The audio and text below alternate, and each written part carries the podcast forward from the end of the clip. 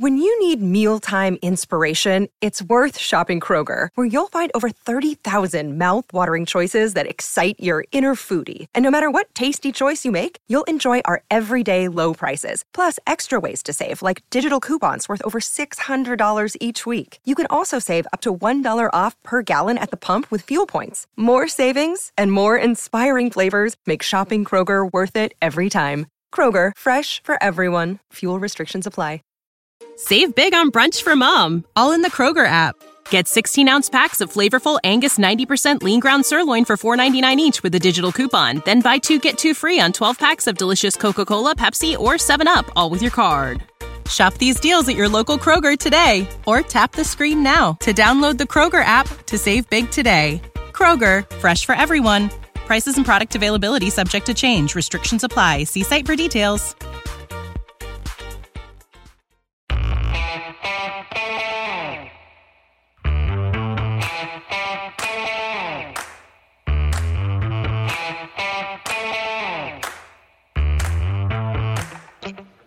Hi, folks. Welcome to another episode of Film Study. This is Ken McKusick, and we have the happy task of discussing the defense from that 49ers game on Monday night. Here to do it with me is Brandon Croxton. Brandon, how you doing? Hey, Ken. It's a very, very, very Merry Christmas. So it, I love the love the uh, the holiday and had a uh, great into it with a big win from the Ravens. So it was great. There you go. And a, a, a uh, Seven years ago, they lost a huge Christmas night game in Pittsburgh that was uh, difficult to swallow on what the, the Steelers fans refer to as the Immaculate Extension that effectively eliminated the Ravens uh, in that 2016 season. It might have actually eliminated them, but definitely eliminated them from winning the division. Um, but this was a complete difference. Not I did not go in expecting a win. I thought this was a chance that the Ravens could really get outplayed. Nope. so, not at all. Yeah. So that that worked out pretty well.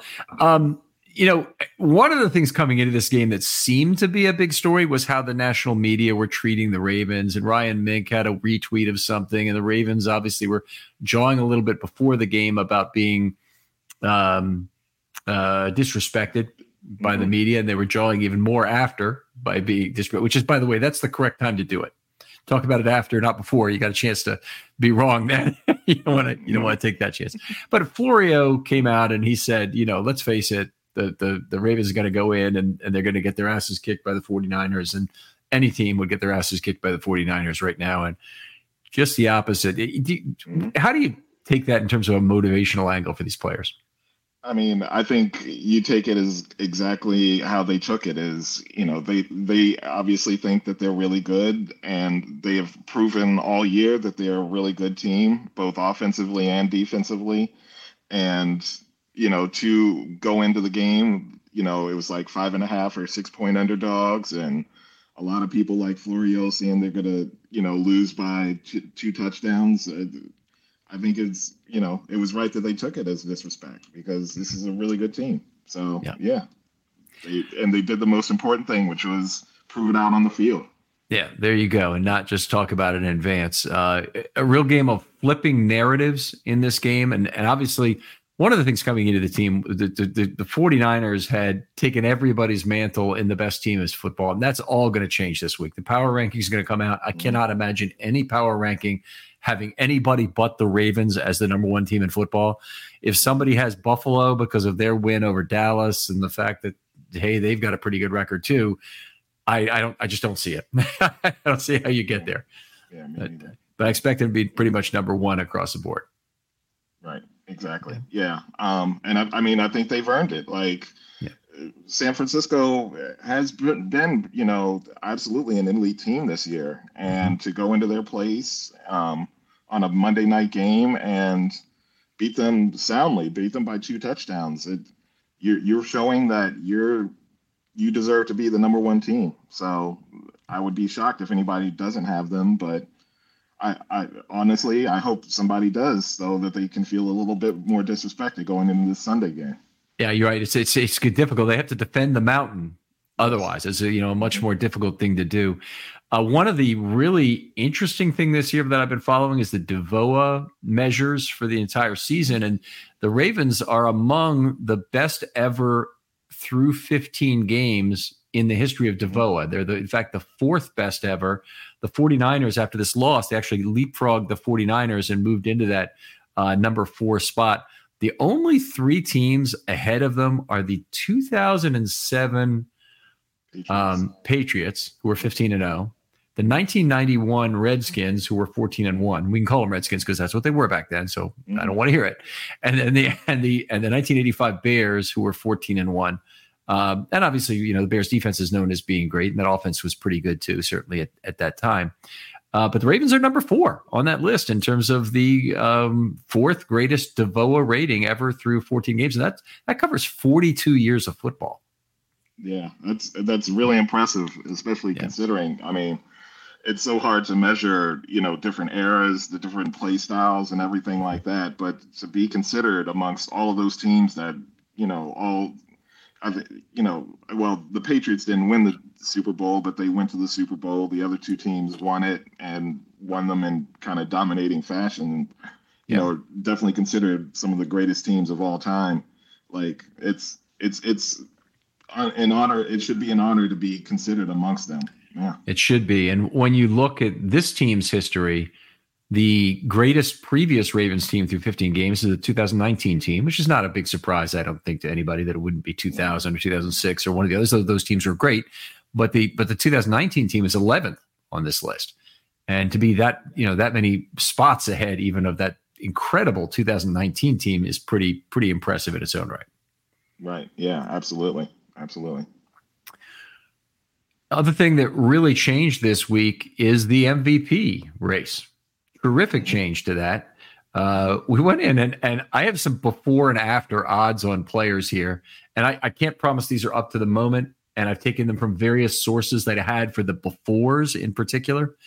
But um, Brock Purdy before was a three to five favorite to win. Now, I know most people in our gambling culture today understand what three to five wins, but that's expressed in terms of losses to wins expected. That's the best way to think of it.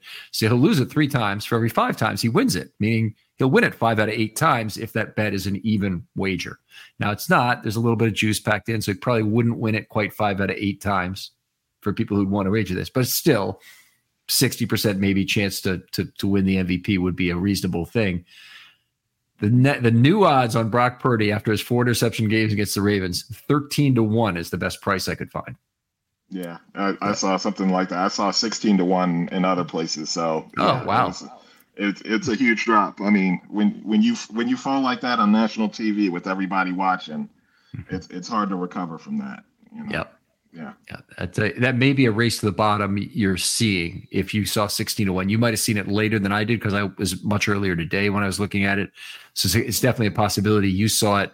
Um, and and there's you know people have better information about how the money's being placed and they they're you know they're they're following that. But that's you know Lamar Jackson before the game was a five to one underdog to win the MVP. Not not just on the borderline of contention. Mm-hmm. And he is now a basically a three to five favorite to win it. He's actually like a five to eight favorite, but uh, very similar. And and uh, uh, now is the overwhelming favorite to to win the MVP award as of right this moment. Um, and then the other one is Christian McCaffrey. And I, I know there was talk that he might have, you know, having a big game with Lamar managing the game certainly very well, moving the team fairly effectively. I thought still making some good extended plays in this game uh, and making a very big run when it counted for the, for the Ravens. Um, I thought that the, the the combination of things I thought, you know, probably should say Lamar's had a really good game in San Francisco to go in there and, and do what he did. Certainly took care of the football. Um, but but beyond that, I think that some people thought McCafferty had a really positive game relative to Lamar. And Lamar had a, you know, maybe two pluses and, and Lamar had a one plus game and Purdy had a three minus game. Right. Yeah. Hard for hard for a running back to win anyway. But yeah, yeah, I think yeah, I think Lamar has clearly established himself as the MVP favorite, and I'm I'm keeping my fingers crossed because I got Lamar as the MVP twenty to one back in the beginning. Really? Season. So oh yes. my god, congratulations! I hope you got a pretty yes. pretty good note down on that. Yeah, yeah. I. It wasn't wasn't a big n- number, but yeah, like okay. Yeah, keeping my fingers crossed. We've I hope, I'm hoping going out to a very nice dinner or something. it's at least into three digits, or is it only is it less Yeah. than that? Y- Meaning yes, not yeah. the win, the the bet. the bet. it- It's less than that, but a little Okay, bit less. yeah. All right, so it's a good dinner. Yeah, Yeah, yeah. could be a really good dinner depending on on how much of that, Well, that is. But anyway, Mhm. very good. Uh, glad to hear that. Um, uh, where do you where do you want to take Maureen and me for dinner for that? When it could, I'm just kidding. We're uh, we'll, we'll look forward to that. Um, anyway, uh, the MVP race being what it is, the four year remarks we talked about. Here's something about the Ravens defense that was really remarkable last night. They continuously had their hands on the football, kind of looked like Super Bowl 35. There were 11 passes defensed in the game by the Ravens. Two were missed in the game book, including the ball that hit Darby in the face. So I don't know how you missed that as a PD, Mm, but mhm. um, but they did. Um, and they and they kind of credited one to Stephens, where I, I didn't think he made any kind of. I think the ball was already past the receiver when he hit the receiver. He never touched the ball. So sometimes it, it could go either way on those PDs, and sometimes they'll pick it up in the corrections, and sometimes they won't. But uh, Mhm. they had five interceptions, of course, vaulted into the league lead in both categories.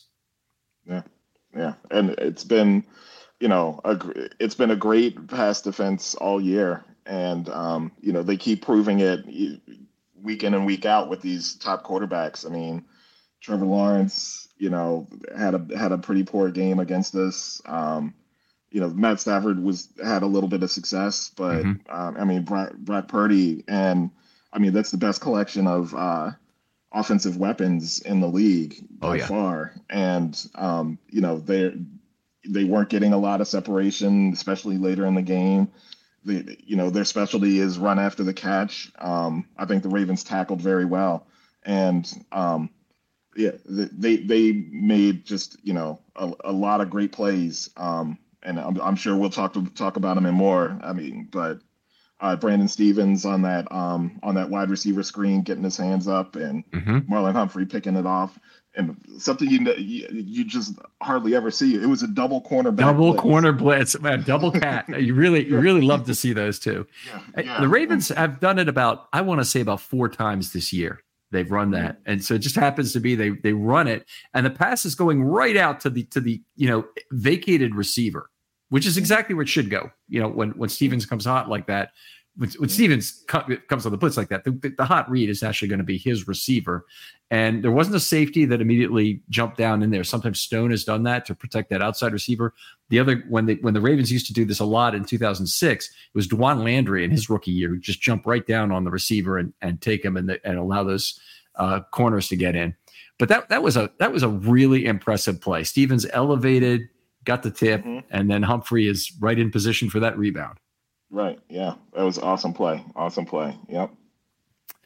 Yeah. Um, the, one of the things the Ravens had was just an absurd pressure rate in this game. We're going to get to this a little bit later, but it's by such a wide margin the highest pressure rate of the season that it, it, it, it needs mention in the kind of the opening stuff we're talking about here 66%. So they threw the ball 50 times, 46 passes and four sacks, and 33 of those were under pressure. Now, there are a lot of reasons why there was a high pressure rate in this game. The Ravens were doing a good job. The 49ers had three injuries on the offensive line and they kept having to shuffle it. Uh, you played some offensive line in your life. Would do anything to your continuity? Yeah. If if you don't know that person next to you, you don't know which way they're stepping or which way they're looking, and yeah, it, I mean, offensive line is all about co- communication and knowing what that person next to you is doing, and if you don't practice enough, that that becomes a, a real mess, and we saw it. And, and uh, you know, a lot of that can occur on stunts and on blitzes and delayed elements that are used to fool the offensive line. I'm not saying there wasn't any of that. There was some, but most of the second half, it was just a bunch of 4 0, which means to me, four guys at the line of scrimmage lining up. Those four guys are rushing and they're not stunting. They're, they didn't do anything special that there was some, but it was very limited. They had 23 pressures in that second half, 23 in one half of football. Only three of those were with a five or six man rush. So they got 24 man straight up rushes. that uh, uh, that's just an absurd number uh, to get in a half football. It's an absurd number for a game, but it's it's a uh, is a really ridiculous number and a half. And uh, you know, a, a, good number of those came from Clowney beating Trent Williams. I mean, Trent's yeah. you know pretty much widely known as the best left tackle in the league, and Clowney was owning him before he even got hurt. It was like yeah, it was it's, it was impressive. Yeah, that's a great point. I mean, Clowney owned everybody in this game, but but three pressures as I scored it, I think against Williams before he left, and you know Williams then left with that groin injury. He's kind of lucky he got out of there, and then the backup McKivitz was just steamrolled was, by yeah, it was, uh, it was a variety of players. Yeah. yeah, yeah, they were. That, that, that's when you're you're you're tagging you you're playing tag team with your with your teammates. Like, no, I want a shot at him now. yes, yeah. I, I, they were trying real hard to get Madubuike his sack, and it's kind of imp- mm-hmm. incredible in a game like this that it doesn't happen because. Mm-hmm they were in there all night. Madubuike is a vacuum cleaner about uh, about um, cleaning up after the initial pressure. That's really been right. his trick this year, um, and and it just could not get it done. It, it. Yeah. looked like he was a little tired by the end of that game. Yeah, yeah, I know. He, I know he was trying hard, and I know they were trying hard for him. It was, yeah, it was, it was the one bad thing about the day is we weren't able to extend that streak to to the record. But yeah, I mean, it's still he being an interior guy and and tying the record. That's that's impressive in itself. So yep. he should be very proud. Yeah. Yeah. It is uh it is indeed remarkable. One of the things that we need to talk about this a little bit, maybe when we get to the pass rush, is that the 49ers really did not attempt to alter their game plan on the fly to get the ball out quickly. Now, the 49ers, I think of Brock Purdy as being a guy who likes to complete passes behind the line of scrimmage, and he's got a ton of them mm-hmm. this year, and then gets lots of YAC on those plays. And and a high YAC total per catch is largely will tell you that a lot of those passes are going behind the line of scrimmage because it's running backs who pick up a lot of YAC per play because they can often catch the ball at minus three or minus four, minus five even, and then you know get 10 yards from there for a five yard reception that is mm-hmm. good, but it's giving you 10 yards after the catch. Get a little bit of feedback from you, Brandon, in here. I wonder if we can do anything about that. Maybe turn on echo cancellation if you can, or if your noise is coming back through this. But anyway, little technical issue. We'll work through it. Um, in any case, we we uh, uh, because of that, you'll occasionally see a running back, not that unoften, who has more yardage on a season in receiving than he has. Uh, sorry, more YAC than receiving yards in a season. Ray Rice did it one year. So, for mm-hmm. example, so so it does happen, and uh, and I thought that was uh, uh, you know one of the interesting things about this game is, despite the fact that the that the 49ers have this in the tool toolbox, they didn't really go to it. They didn't really go to tons of you know slants to Aiyuk were were were um, Aiyuk were, were pretty deadly in this game, but they didn't mm-hmm. keep going to those. They didn't go to McCafferty consistently on little swing passes, which even if you don't really have a screen set up, are still going to pose problems, I think, for defenses a lot of the time, uh, especially after Hamilton was out. Uh, right. Mm-hmm. A little bit surprising.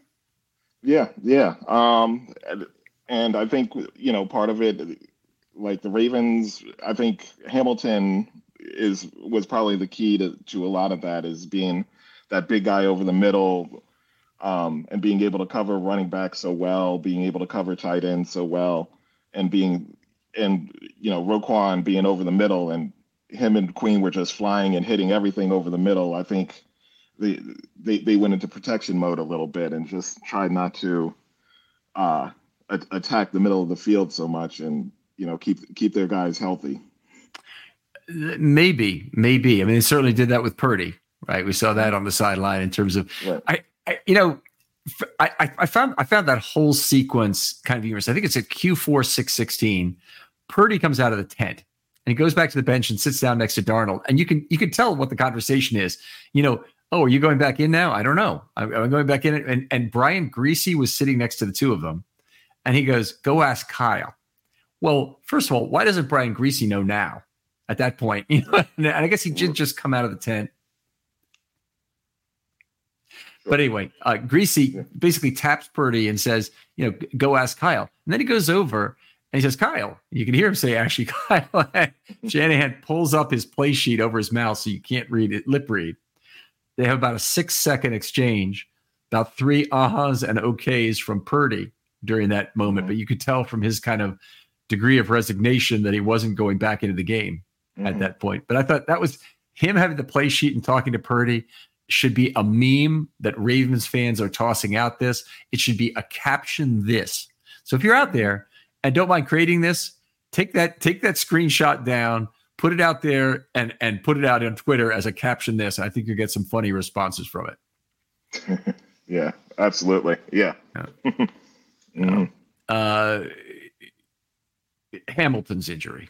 Obviously, one of the really Paul, anytime Hamilton, you know, there's anything potentially wrong with him, you know how important he is to this defense, obviously. Mm-hmm. It's just it's just the thing that just hangs over like a dark cloud over this game. Uh right. what okay, did you get any impression about his health from stuff that was on the plane or the fact he's on the yeah. bench? Um I, it it did give me a little sigh of relief when he was on the bench um smiling at the end of the game. Um mm-hmm because if a player is has a serious injury, you kind of generally see it all over their face that they know that they're going to be out an extended period of time or or the season or something like that. Yeah. Um. So him him you know kind of basking in the joy of the the big win and having that smile that that gave me a, a little cause for relief. And yeah, after after the game on the plane home with uh with Marlon Humphrey, that that caption right there, I was like, oh, good he he'll he'll he'll be back soon. so. yeah, you can't be talking about that kind of stupid crap if you're, if you're doing that. Yeah, yeah. Marlon, wow. All I can say is it gets away with a lot of non-politically correct stuff on that. And I'm look, I'm all for it, but mm-hmm. some of the things about you guys got a good kicker, right? yeah. All right. Great. Mm-hmm. Um, yeah, it, it was funny because I think this kind this came up like I think uh, maybe a couple of weeks ago. I can't remember the player who started it, but um, another ESPN um, podcaster was talking about like the all Asian team and they like drafted it, and, and it actually w- was a pretty good one. Um, you know, like they had Tua as the quarterback and. It it, they, it it's more it, like Kyle said. Yeah, there's only two. It's there's actually more than two, but yeah, yeah. it's yeah, it's it, it, it was just I guess it's just sweeping the uh the NFL world right now. right. I, I, I, would they get the Samoans? Would the, would the Samoans be in the yeah. in that group? Oh, that, yeah. that's that's going to mm-hmm. be a pretty good group of defensive linemen there. So, yeah. and offensive mm-hmm. linemen for that matter. Yeah. Yeah. Mm-hmm. Uh, all right, all right. So fun stuff. Um, anyway, uh, it was good to see. I thought the other thing that I thought might be true is Hamilton it's possible after the game might have been on some painkillers if there were real problems with that. And I don't think he'd be going through that thing with Humphrey on the airplane if that were the case. So I, I, your experience with this is probably much more than mine, but I, I do know athletes sometimes get painkillers. Maybe they've really reduced that with the opioid scares from recent years. Yeah. Um, I mean, it's, it's certainly possible. Um, I did like of course, you know, back uh, we didn't have social media, so we're not, you know, constantly in, in the public eye and putting ourselves in the public eye. So any conversations would be, you know, private in itself. But um, mm-hmm. yeah, like you, you wouldn't put somebody out in public if they're on painkillers and they can right. kind of be saying anything. Yeah. Just because they're on it and people get a little loopy. Yeah. Yeah.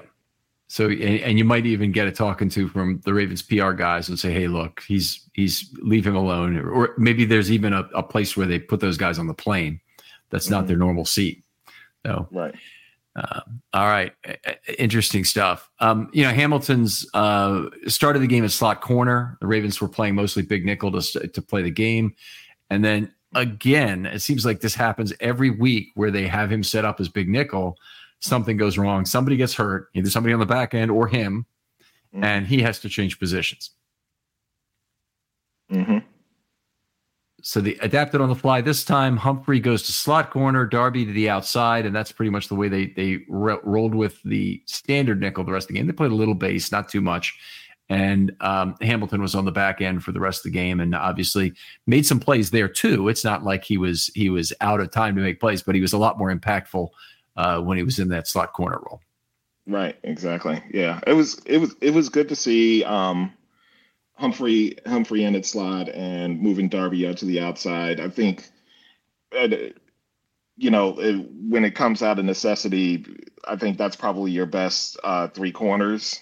Mm-hmm. You know, coverage wise, um, obviously Hamilton gives you just a ton of more versatility, being that slot guy and able mm-hmm. to cover. But um, it, and I think it, it might have just been part strategy also because the 49ers have so many good wide receivers that you want to maybe get your best cover guys out on all out on the field and you know kind of have Hamilton step back you know here and there on plays too.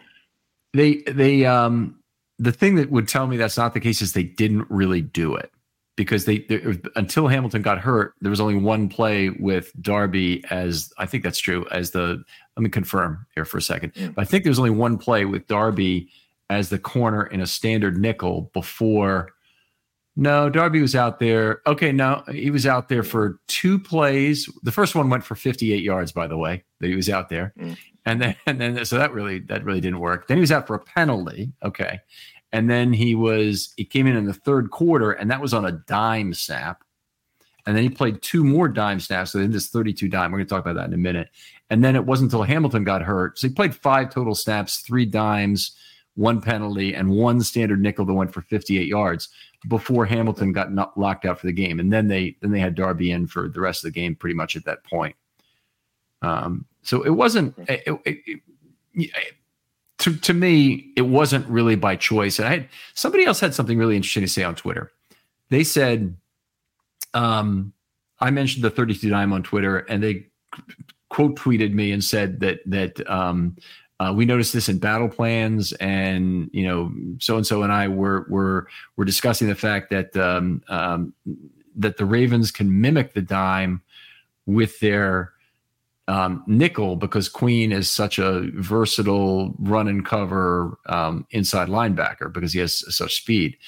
And my feeling about that is if they go to a 32 dime during the game, I think that negates that argument. You're basically saying you didn't really think you had enough defensive back capability, enough coverage capability on the field, such that you went to a you went to a, a, a six guy. You know, you weren't willing to sacrifice a linebacker for it, but you sacrificed a defensive lineman for it. Mm-hmm. Yeah. Anyway, yeah. Mm-hmm. tough, tough uh, um, uh, uh, call there. But anyway, um, the other thing was a little bit scary and going into this game was that the Ravens had three slot corners inactive as the game began. Let me make sure I have right. the correct three. So had, yeah, it was um, Pepe, and uh, JAD. Think of the third. JAD. JAD. Yeah. yeah. yeah. So, so you know, a little honestly, a little strange that um, uh, Pepe was inactive. I mean, they spent so much time IR DTRing him, and they haven't mm-hmm. still been able to get him on the field defensively.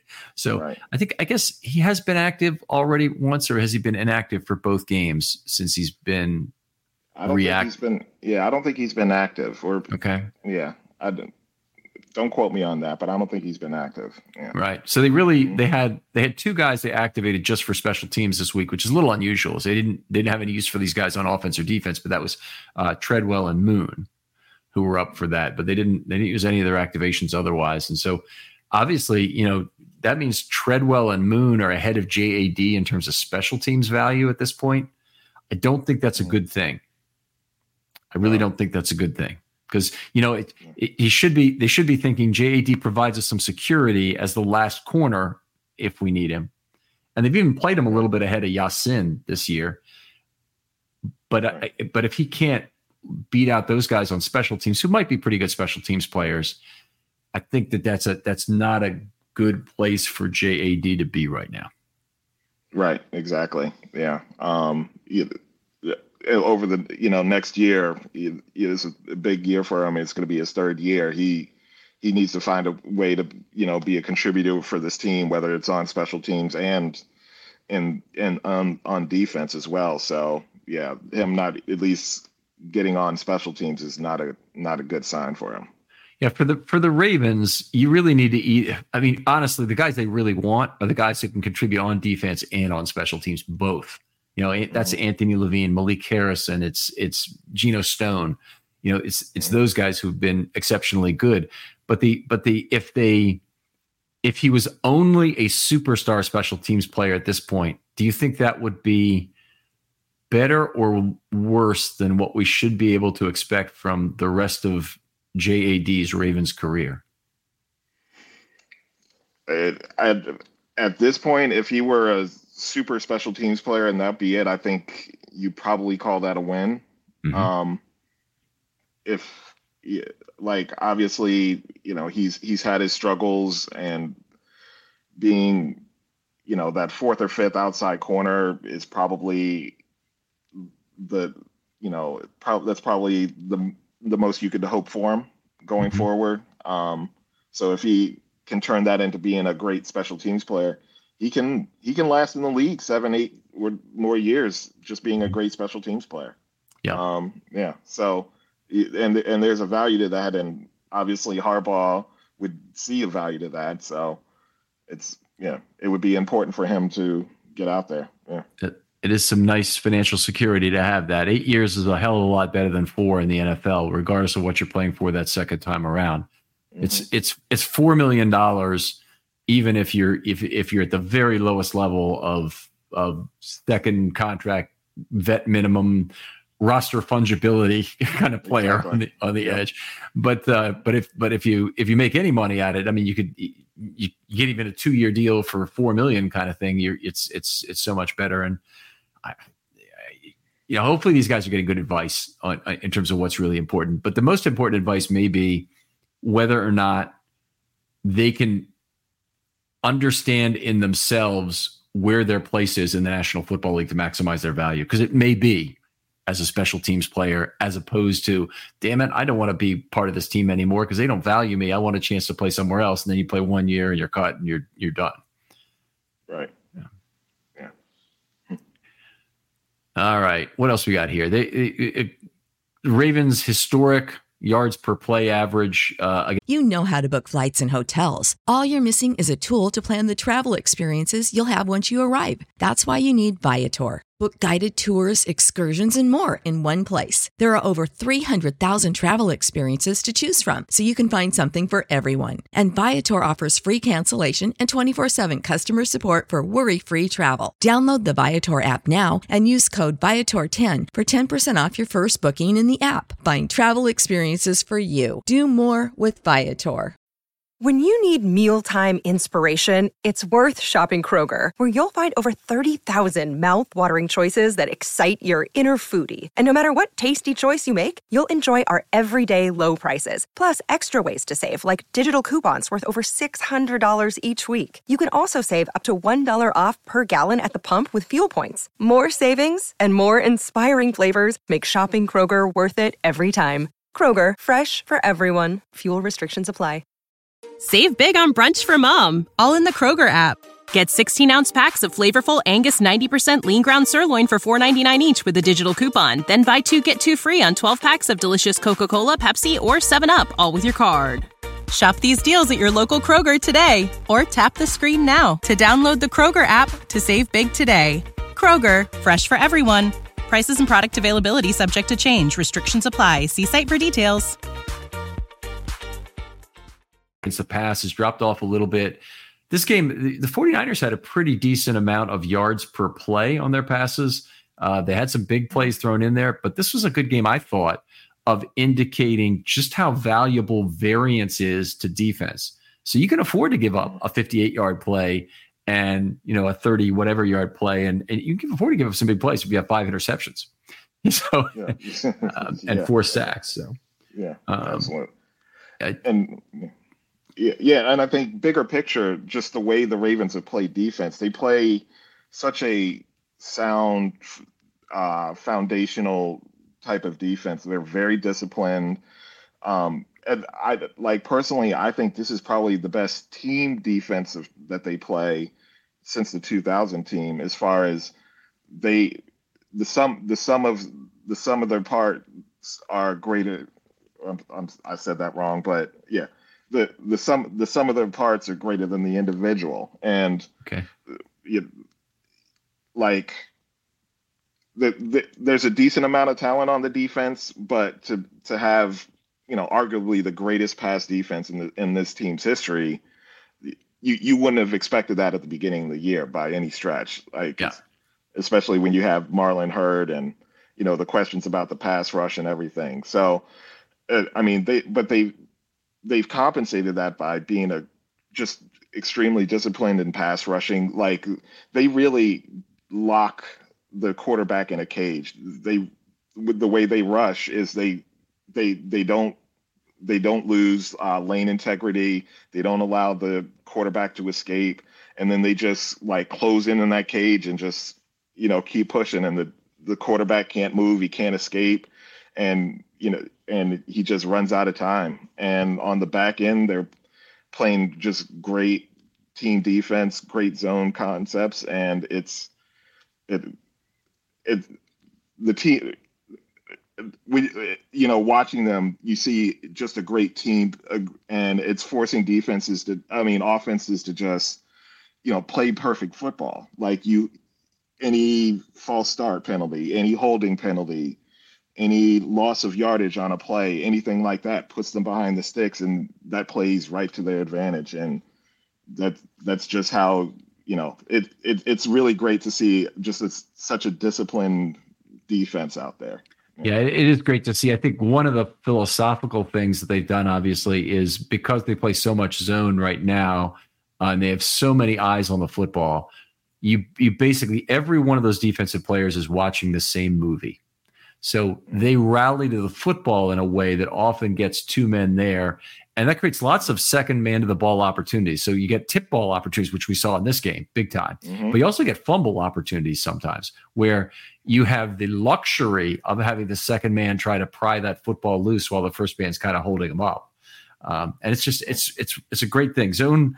Um, there's a lot of reasons to love zone defense for for for what it is, but for what it can do for your pass rush in particular, I think the Ravens are are one of the um, you know prototypical examples of that. Right. Exactly. Yeah. Absolutely. Uh, let's see what else we need to talk about here. I, am still officially not concerned about the Ravens' run defense. I know that's something Harbaugh came right out to Lisa Salters, whoever she was he was talking to after the half. I don't remember which which sideline reporter it was, and said that we need to tighten up our run defense both inside and outside. Mm-hmm. And he wasn't wrong that they'd given up some big run plays, but I still say it's a feature, not a bug, of how this defense is operated. Sure. Yeah. Like, um, you, you don't want to be giving up big plays. Um, you know, they were having some success running the ball, and um, I think they they really in that second half, those first two or three drives by San Francisco, they really shut it down, and that really enabled um, them to build that lead and and basically force San San Fran into just passing, you know, for eighty percent of the time for the last quarter and a half. But um, yeah, like it you, you can see it like they struggle against the runs, but at times, but they can also go drive to drive and kind of shut down the run when they really need to. Um, they did it this game. They did it um, in the uh, in the in the Rams game as well. In the second half, they had a couple of big stops. Uh, you know, when they were trying to run the ball, and so I, I agree. Like you were saying, it it's an issue, but it's not an Achilles heel, I would say. Yeah, it's uh, it's built in. In this game, I thought one of the really big run stops was getting McCaffrey stopped on probably was second one from the one yard line because. It basically just ran the clock down to two minutes. So basically took one of their one of their four timeouts four away, timeouts. if you want to call it that. Yeah. Yep. Yeah. And then exactly. and then they they got sacked on the next play. Mm-hmm. Or wasn't the next play? It was the one after that. I think it was play. the next play. Yep, it was yeah. the next play. Yep. So, uh, r- really impressive stuff there. Great series of plays there. That first play was that great play by Harrison, who followed the naked boot there. That looked like a it, like it could have been a fairly easy touchdown run for Dalton there. But even if it wasn't a touchdown run, it was going to be ample time and space for Dalton to find somebody to, to throw the ball to on a line as opposed to lofting it up in some sort of low percentage fade route. And I, the fact that Harrison stayed right with him, that's not a mobile quarterback. So usually the the backside edge defender loses that guy because they're not as concerned as he would be if it were Lamar Jackson or pretty much anybody else. Pretty much many of the NFL quarterbacks today, Mahomes or or uh, uh, Hurts or uh, Watson or whoever it might be. Even the you know the the, the kind of average to above average runners that that exist in the National Football League, they're all scary in terms of what they can do with the naked boot. and you know, this was a case where Harrison just made one of his be- really best plays of the season, in my opinion, to stick with it, force the pressure, not overcommit to that pressure, but he kind of slowly boiled the frog there, forcing him to eventually throw that ball away. Right. Yeah. Exactly. Harrison had a quiet, good game. Uh, yeah. I thought the other day, like um, he he set the edge pretty well on on some of those run plays, uh, playing outside linebacker, and um, he he he was also one of those guys that was being really physical and hitting uh, tight ends and fullbacks that were coming at him, and you know he he really brought the fight to them on run plays, and I think that that was that was a tone setter for for what happened yesterday. Yeah, yeah he's been uh, he's definitely been a valuable player, and he's been a big snap eater on some of those early downs, and uh, plays base defense effectively. He's always in the in there in the base package uh, that the Ravens put out there. Not always, but I think he was in for 11 of the 13 base looks they had in this game. So um, he's he's a regular regular feature along with uh, Tavius Robinson. Tavius Robinson, by the way, didn't get a lot of playing time in this game, but um, uh, he was in there for five straight snaps uh, that we'll get to a little bit later when we talk packages. Uh, go few a little more. They lost the snap count 68 to 63. I normally I don't like teams ever my team ever losing the snap count. And the Ravens were in a great position to win it after running out the first half because that's when you give them a lot of plays at the end of a half. Your defense is willing to play soft and give up yardage and plays on shorter in shorter chunks, um, and then they have the potential to get tired. But in this case, they gave it up at the end of the game, and uh, the big culprit, frankly, was the three and out the Ravens uh, offense gave them between the two very long drives they had in the fourth quarter. Yeah, yeah. Um, you know, I, I agree. Yeah, you obviously you, you don't necessarily want to be outsnapped a lot of times, but when you when you build that three touchdown lead, you, you and a lot of times you're you're trading snap number of snaps because you're you're you're you're playing you're playing back, you're playing softer and taking the underneath plays. So it takes them five, you know, they have to go five, six, seven yards a time and, you know, eat up four or five minutes to to get a touchdown. And that's that's, you know, exactly what they're doing.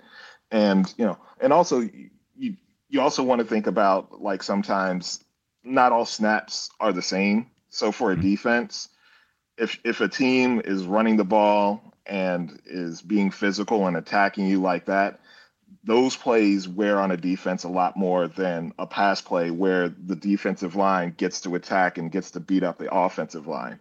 And so plays like that, you know, are are not as necessarily costly as Okay. Now I know you have played on both sides of the trenches. Okay. So mm-hmm. what I've always heard is is that the it's rushing the passer is the most tiring thing a human can do. Now you're getting that from Merlin Olsen, who was a pass rusher. So you know, he's he's going to tell you that, that that it is. Mm-hmm. I, I I think most left tackles would say they can keep trying to go snap after snap, and they're not really getting tired the same way the um, the guy who has to instigate and initiate every time and try and get off and be faster than you and have a plan and beat you has to do. It's kind of like tie goes to the tackle, mm-hmm. um, in, in, a sense.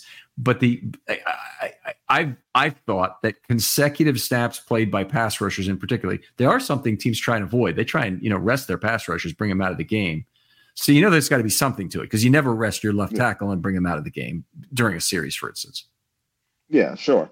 Um, but you know, there's also just when you, you're you're meeting in the hole and you're just mm-hmm. butting heads heads like two battering rams. That that that can wear a defense as well out as well. So what's yeah. what's your telltale sign for the defense is tired? Um, you you it's body language. You mm-hmm. you can really see their their hands on their hips. Hands on hips. I thought yeah. you were going there first. yeah. yeah, yeah. That that's that's the big one, and you you see sh- shoulders slumped a little bit, hands on hips, and you're like, oh yeah, they're they're they're in trouble. Is there anything about, is there any manifestation of breathing heavily, which is indicated by how somebody is holding their, comporting themselves or holding their body language? Um, yeah, the breathing heavily, heavily can, it can vary because yeah, there there is a certain amount of wearing wearing out on pass rushing, but yeah, there's also that you know when you when you're just physically wearing down a team, you it, the breathing heavy starts anyway. So yeah. okay. All right. Well, fair enough. Let's uh, jump into packages for a second because there's just a couple of things I want to talk about. Um, unlike a lot of games this season, Macdonald had some specialty packages that he brought out against the 49ers. And they, they spent most of their time in the game in the nickel. They had four different types of nickel they used. The big nickel was pretty much most of what they used before Hamilton was hurt. They did have, as as we mentioned, two snaps where Darby was in um, in the in the big nickel, sorry, in the standard nickel before Hamilton was hurt. One of those was a penalty. One of them went for 58 yards. They they were really going with the big nickel before Hamilton was hurt. Then they had 15 standard nickels that were basically all at the end, with the exception of the one Darby that, that came early. Then they had five rush nickels. And this was interesting. Rush nickel, as I'm defining it here, um, is outside linebacker kicked inside. So you have three outside linebackers on the field with one down lineman. And you you you have obviously maybe not obviously, but you you have um, two inside linebackers to six, and then five defensive backs for eleven. So those rush snaps, um, uh, you had Tavius Robinson in this game, and he was in the on the inside on all those, which I, I the first I'd seen him really kicked inside this year. Yeah, yeah, uh, I think yeah, maybe maybe they're trying something out or see something that he could be an interior pass rusher. He's he's a he's a bigger body. Yeah. Yeah. It seems it seems it'd be great if they could make that happen. I mean, he may need to still put on a little bit more weight for that because he's I think he's only about 255, 260 in there. It's not quite the size you would want your interior pass rusher to be. I mean, not everybody's Pernell McPhee and you know playing in the high 200s and and still very mobile and whatnot, but uh, seems like you'd like somebody a little bigger than that to play inside most of the time. Yeah, yeah. All right. The um they they played this was the one they've been playing the last several weeks more and more. The alternative they have to the base defense against teams that run the football effectively is this uncovered nickel. So I, I don't know. You might know from your own playing career what people call this. So when you have, if you play a three-four defense and you have an, one outside linebacker on one side, and then you leave the other side without an outside linebacker. I call that uncovered nickel. And so the the other three guys are, you know, two inside interior linemen, and, and usually an interior lineman who's a five tech is really playing outside the shoulder of the offensive tackle. Right. Yeah. Do, do you do you have the name we, a name for that or terminology? We, we didn't have we didn't have a name for it, but yeah, like we we we would run we we, we could run that with a defensive end. Yeah, okay. out there. Yeah. mm Okay. All right. So uh, they did that a fair amount, and this was one of the things Brent Urban is really uh, providing to this team, and they had uh, Broderick Washington doing it uh, some in this game as well, uh, playing outside of the uh, of the tackle on some plays. But it's it's been an interesting compromise because it gives you a little bit more size than your standard nickel, obviously. So you're a little bit closer to base, but you still get to keep five defensive backs on the field to um, and still get to keep both your inside linebackers on the field. The funny thing about football is you have to take somebody off the field to put somebody different on the field. So if you want mm-hmm. size, you, uh, you it's, it's one of the choices you have. Right. Yep. Um, three snaps of dime in this game. Now, I always get excited when the dime defense comes on the field. I think that's the normal human reaction to it, or maybe not. Maybe it's just me. but, but anyway, these are all 32 dime snaps. So the Ravens still are not sacrificing an inside linebacker to put on a dime back. They've got um, a three. They they sacrifice down to a three man defensive line, uh, two outside linebackers on Madubuike on all three of these plays, and they did it on third and five once, which is a pretty neutral kind of a down and distance situation to be putting on a fairly extreme package on. Mm-hmm. And then they did it on third and 11 and fourth and 11. Right. Mm-hmm. Okay. Yeah. That fourth and 11 was the crazy flip and tip ball that oh, to, went to, to McCaffrey. McCaffrey. Yeah. Yeah. Mm-hmm. yeah. Um, let's see. Anything else I want to say about that? I think that's pretty much all in packages. If you want more information on the packages and how they resulted in in terms of yards per play and whatnot, that's all out in my article. Uh, go give that a read on filmstudybaltimore.com if you don't mind. Um, but I think we would we'd be remiss to not give the pass rush its full treatment in all its glory in this game because it was a very interesting mix of stuff that the Ravens did in this game. Yeah, absolutely. Um, like Clowney um, had a had a fantastic game. He was pressuring. Mm-hmm. Uh, it just every every every snap it seemed like, and same with Van Noy. He had a great great day. Um, Travis Jones was had had a had a pretty nice game as well, as well as Madubuike on the inside. They they they were really just beating up that offensive line. Um, it, you know, like with or without Trent Williams, it, they they were they were really attacking and really got after it. The comment was made that the the strength of the Raven of the 49ers offensive line is on the interior with Brendel there and with even in fact both guards they looked terrible to me. They were on roller skates the entire game, getting mm-hmm. pushed back into the quarterback. And, um, you know, one of the things that's a little bit different about the way I score offensive line play, but this, this applies to the defense as well, is that the cone is sacred. If you allow um, players to get pushed to the cone, that keeps the quarterback from stepping forward into that pass. And so there was a ton of traffic in the cone in this game for the Ravens, and that's that's what sets you up for those secondary sacks. Right. Yeah, exactly. And, you know, with the quarterback not able to step up, he can't put as much velocity on the passes. Mm-hmm. And, that, you know, that becomes uh, completions turn into pass breakups and turn into interceptions. And yeah. we, we saw plenty of that. Yeah. Yeah. It is, it is literally turns into skeet shooting you know, in terms of pull. And you know, you're you're you know where the target's going, and you have a, a, whole lot of information, particularly when you're playing zone against a team that's getting pressure against you, and, and you you've got the eyes of the quarterback and what he's doing. Um, I, I want to go through ATS ball out quick and pressure. Um, so they had 50 pass plays, so pretty easy to to give percentages to everything. Um, 10 ATS plays, so that's 20 percent of the total. They had 63 yards, 6.3 yards per play, and two turnovers on those 10 plays. First of all, I, I, I, don't I shouldn't have to tell anybody that's a fantastic result. 6.3 yards per pass play with two turnovers per 10 is fantastic anyway. But those are the best opportunities that they had. Those are the best opportunities, and Purdy didn't make very much out of them. Um, which is surprising because he had some other, you know, results that were certainly above average with the ball out quick and with pressure. Right. Ball out quick. Here's where it gets funny seven plays the entire game, 14%. Now, one of the things that I've always noticed in this is that if your pressure rate goes up, generally speaking, the offense will adjust by increasing the ball out quick rate. And that's that's the game you're playing here. It's a game of adjustments to make it just right from the offense's perspective. And you would think that they would do, they would attempt to have more balls out quickly. It doesn't mean you have to throw behind the line of scrimmage, but it does mean you have to do some things like slants and maybe a few little curls on the outside or whatever, but things that get the ball out quickly. Sometimes it can be actually be a deep pass where you just float back, you aim the ball for 41 yards right on the sideline in the Steve Walsh mm-hmm. kind of way, and you and you and you hope that uh, that works out for your your very talented receiver. But how did you you know you're watching the game same as I am. How why did they were they not able to adjust to get that ball out quickly when the Ravens were so clearly decimating or sorry, overwhelming their decimated offensive line?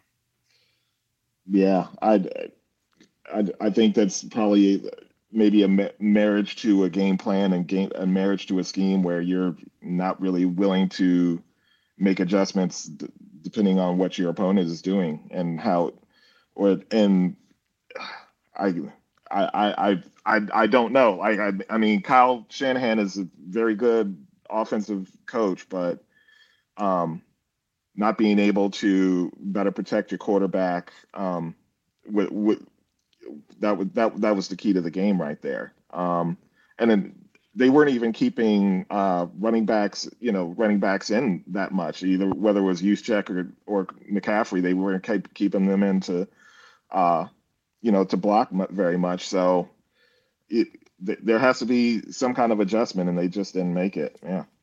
I mean, it's it's not like the Ravens were running up cover zero. Remember the Thursday night game a couple years ago when the Dolphins ran 40 cover zero looks against the Ravens and they just mm-hmm. rushed them out of the house. Mm-hmm. It, it was it was all a bunch of 4-0 pass rushes. I mean, I'm okay. Let's talk through this. the last two two drives of the game. I'm just going to go through these plays with you really quickly. So 4-0 pass rush pressure by by Van Noy, 4-0 pass rush pressure by Jones and a PD by 14, 4-0 pass rush pressure by by Madubuike. These are all consecutive plays. I'm not leaving any out, by the way, guys. 4-0 pass rush pressure by 98 and 99. 4-0 pass rush pressure by Urban leads to a sack by Van Noy. 4-0 pass rush pressure by 58. Pass goes for 33. 4-0 pass rush sack by 24. So that's Clowney's sack. Um, a ball out quick, pass for nine. Okay. 4 0 pass rush pressure by 50 goes for a five yard play. 4 0 pass rush pressure by 24 goes for a five yard play. 4 0 ample time and space is a PD by zero. That was at that at the line of scrimmage. I'm trying to remember that play where he got that PD. Remember where, where Smith got the pass defensed? Yes. Uh, yeah. That was in, in the backfield. Yeah. Yeah. Yeah. Mm-hmm. Okay. Yeah. So that, that that's if it was, I think I would have called it a pressure. So it had to. I'm not. I'm not sure that it was there, but anyway, I may have it. I may have it um, wrong. I may need to look at that again. Then a pass for 12 with the ball out quick, and that was a 4-1. That was the one time where they actually had Smith lined up on the line of scrimmage and dropped him to cover. They didn't. None of those other plays did they drop anybody cover. So it wasn't any kind of tomfoolery or anything. They were lining up saying, "Come on, throw the ball at us. We're in this, you know, four-two-five. We're showing you exactly what we got. We're off ball for the most part." You know, that was the second to last drive. Now it was a touchdown drive. They moved down the field, um, but the, the Ravens didn't try to stop. And the next drive, lots more of the same. And I'm not going to go through the plays. The plays are out there. I have every single pressure play, all 33 of them, plus two others which didn't count, in a list in the article. And then the, the key thing that may be something you want to enjoy and rewatch again with the game. But the key thing is what are the common thread takeaways from that? And that's I think where where somebody else could look at that and maybe have some additional common threads than what I came up with. Uh, but just an unbelievable day of non-adjustment from the 49ers that I that I I'm shocked by. Right. Yeah. I mean, it's it's it's it's it's it is dumbfounding where you almost kind of just give up in a, in a sense that you don't make you don't try to show make any different show any show any different formations show any do anything different to combat what's going on and what's happening to your team. It's it's it is dumbfounding. It's it's crazy. Yeah. So if in terms of installed plays and what what Shanahan has on his play sheet, how many would he be restricted by too much with the way the 49ers have ran their offense in terms of available slants, available plays where the ball is out quickly? That it would say, well, no, then I'd be down to 15 plays. I can't just keep running those 15 plays for the rest of the game. First of all, maybe you can because it's a second half, and what's that? Two times per play, you're going to run those things. But right, yeah, yeah.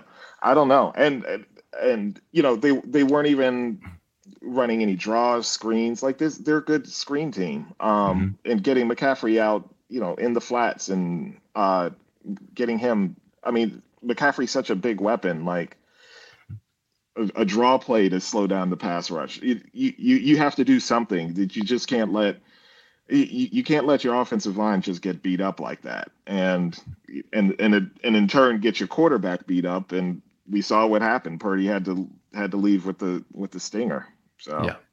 yeah.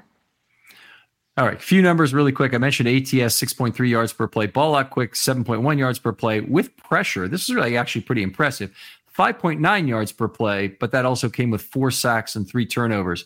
That plays to the argument I made early that defense eats off variance of result. So 5.9 yards per play, if you could do it on every play, would drive you right down the football field and, and, and score. And you'd be perfectly happy doing that. 5.9 yards per play, where it includes an occasional 58 and a bunch of other plays where that, that end drives is not good. and yeah. you know, there's three of those 33 plays ended drives directly, and then you had other ones which which certainly uh, got those drives to the finish line pretty quickly. Some of those sacks and whatnot. Right. Exactly. Yeah it's situations. You you, you got to be able to. I mean, third downs, third downs, and it, it's great to get a 58 yard play, but if the next two plays are two and three yards, your third third and five is not a good place you know, to necessarily be. Yeah. Yeah. There you go. And in the case of the 58, it was one of the next couple of plays was the interception. So right. Yeah, exactly. kind of makes that for uh, four sacks on 37 four man rushes. This has been so. This team's been amazing at getting pressure with four men, and this this was no different. So they continue with that. Um, a little bit of deception. Details in the article. I won't go through, through this with you now. Mentioned individuals. You mentioned the great game Clowney had. I scored him for nine pressure events. Oftentimes there'll be a difference of one or two in terms of what I'm doing from PFF. Usually, I'm the lower one for some reasons, I'm the higher one for others. So I'm the lower one because I don't include it if the if the quarterback runs from the pocket. He's um, I don't credit the pressure to the to the lineman in that case. Uh, I also don't credit it if it came late, and they'll credit a late pressure. But I do credit being in the cone when PFF doesn't always credit it the same way that way. So just just two difference in methodologies, not bashing anybody. It's just a difference in the way it is. Uh, we agreed that they both had nine pressure events in this game. So that was a, a, one sack, seven pressures, and a batted pass. Same exact. We're watching the same football game. That's that's good to know. Yeah. I thought yeah. Brent Urban had a fantastic game, two two sacks and three other pressure events. I didn't notice PFF didn't have him scored for any other pressure events. I I don't know how that happened, but but uh, I, you know I'm, I, I guess I'm watching a different Gase in that game. yeah, yeah. He he you know he he cleaned up uh, two of uh, Clowney's pressures. Clowney couldn't get him down, and mm-hmm. he he was able to get him down. And uh, yeah, Mr. Almost is a, a great team player. He, he's very giving to his teammates for uh, for giving yep. out sacks. So yeah.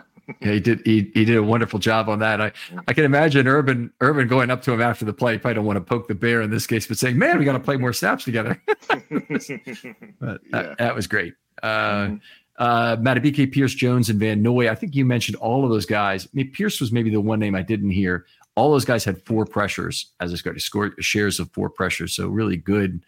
Um, everybody wanted their opportunity those edge rushes, and everybody had wanted their opportunity to get a one-on-one matchup against either guard because they all sucked. I mean, they they both both guards in terms of any one-on-one matchup, both tackles in terms of any one-on-one matchup were very bad. Brendel was, I thought, the only guy on their offensive line who really held up for the game. Right. Yeah. Mm-hmm. Um, what else we got? Anything else?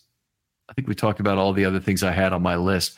Um, Brandon, always fun to do this with you. Anything else scheme wise you want to bring up before we before we shut down part one and then come back with uh, with some of the individual player discussion? Um, no, I think um, yeah, I think yeah we covered it covered covered it all. Okay. All right. Always fun to talk football with you, my friend. Uh, tell folks where they can catch up with you online and, and talk football with you. Yeah. Um, so I'm uh, on Twitter at uh, Brandon Croxton five. Um, love talking football. Love talking Ravens football. Yeah. Okay.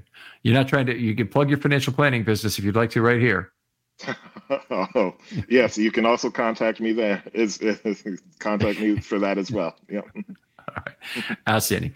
Um, uh, other folks out there, if you'd like to be on a film study short, hit me up. DMs are always open on Twitter. I'd love to hear from you. And this is how I meet new people to try and uh, get conversations started about football, hear what they have to say and what they're passionate about. I've got some great stuff recently um, uh, on Twitter DMs, very thoroughly thought out questions and and theories that that I've just I've been very interested in. I'm going to try to make time for these uh, and and turn them into shows uh, across the board. I really appreciate you guys submitting the ideas, and I hopefully I've gotten back to most of you. If I have not gotten back to you, please this use this as an opportunity to nudge and tell me, hey, you didn't get back to me about this idea that I that I that I got to you about two weeks ago. Um, it's an oversight, I promise you, because um, normally I want to get back to people uh, very quickly. Brandon, thanks again for coming on. Thank you, Ken. And we'll talk to you next time on Film Study.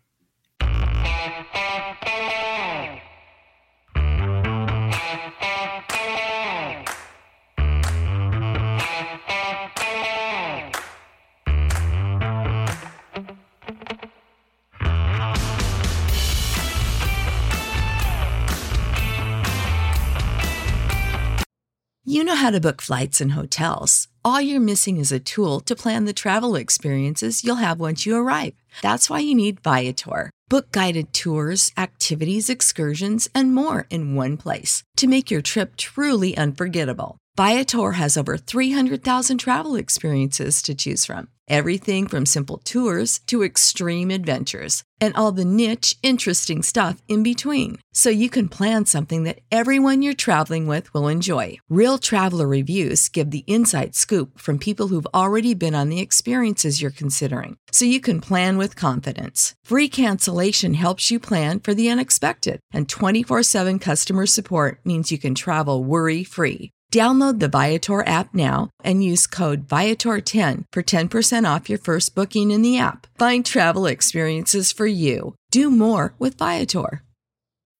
When you need mealtime inspiration, it's worth shopping Kroger, where you'll find over 30,000 mouthwatering choices that excite your inner foodie. And no matter what tasty choice you make, you'll enjoy our everyday low prices, plus extra ways to save, like digital coupons worth over $600 each week. You can also save up to $1 off per gallon at the pump with fuel points. More savings and more inspiring flavors make shopping Kroger worth it every time. Kroger, fresh for everyone. Fuel restrictions apply. Save big on brunch for mom, all in the Kroger app. Get 16 ounce packs of flavorful Angus 90% lean ground sirloin for $4.99 each with a digital coupon. Then buy two get two free on 12 packs of delicious Coca Cola, Pepsi, or 7UP, all with your card. Shop these deals at your local Kroger today or tap the screen now to download the Kroger app to save big today. Kroger, fresh for everyone. Prices and product availability subject to change. Restrictions apply. See site for details.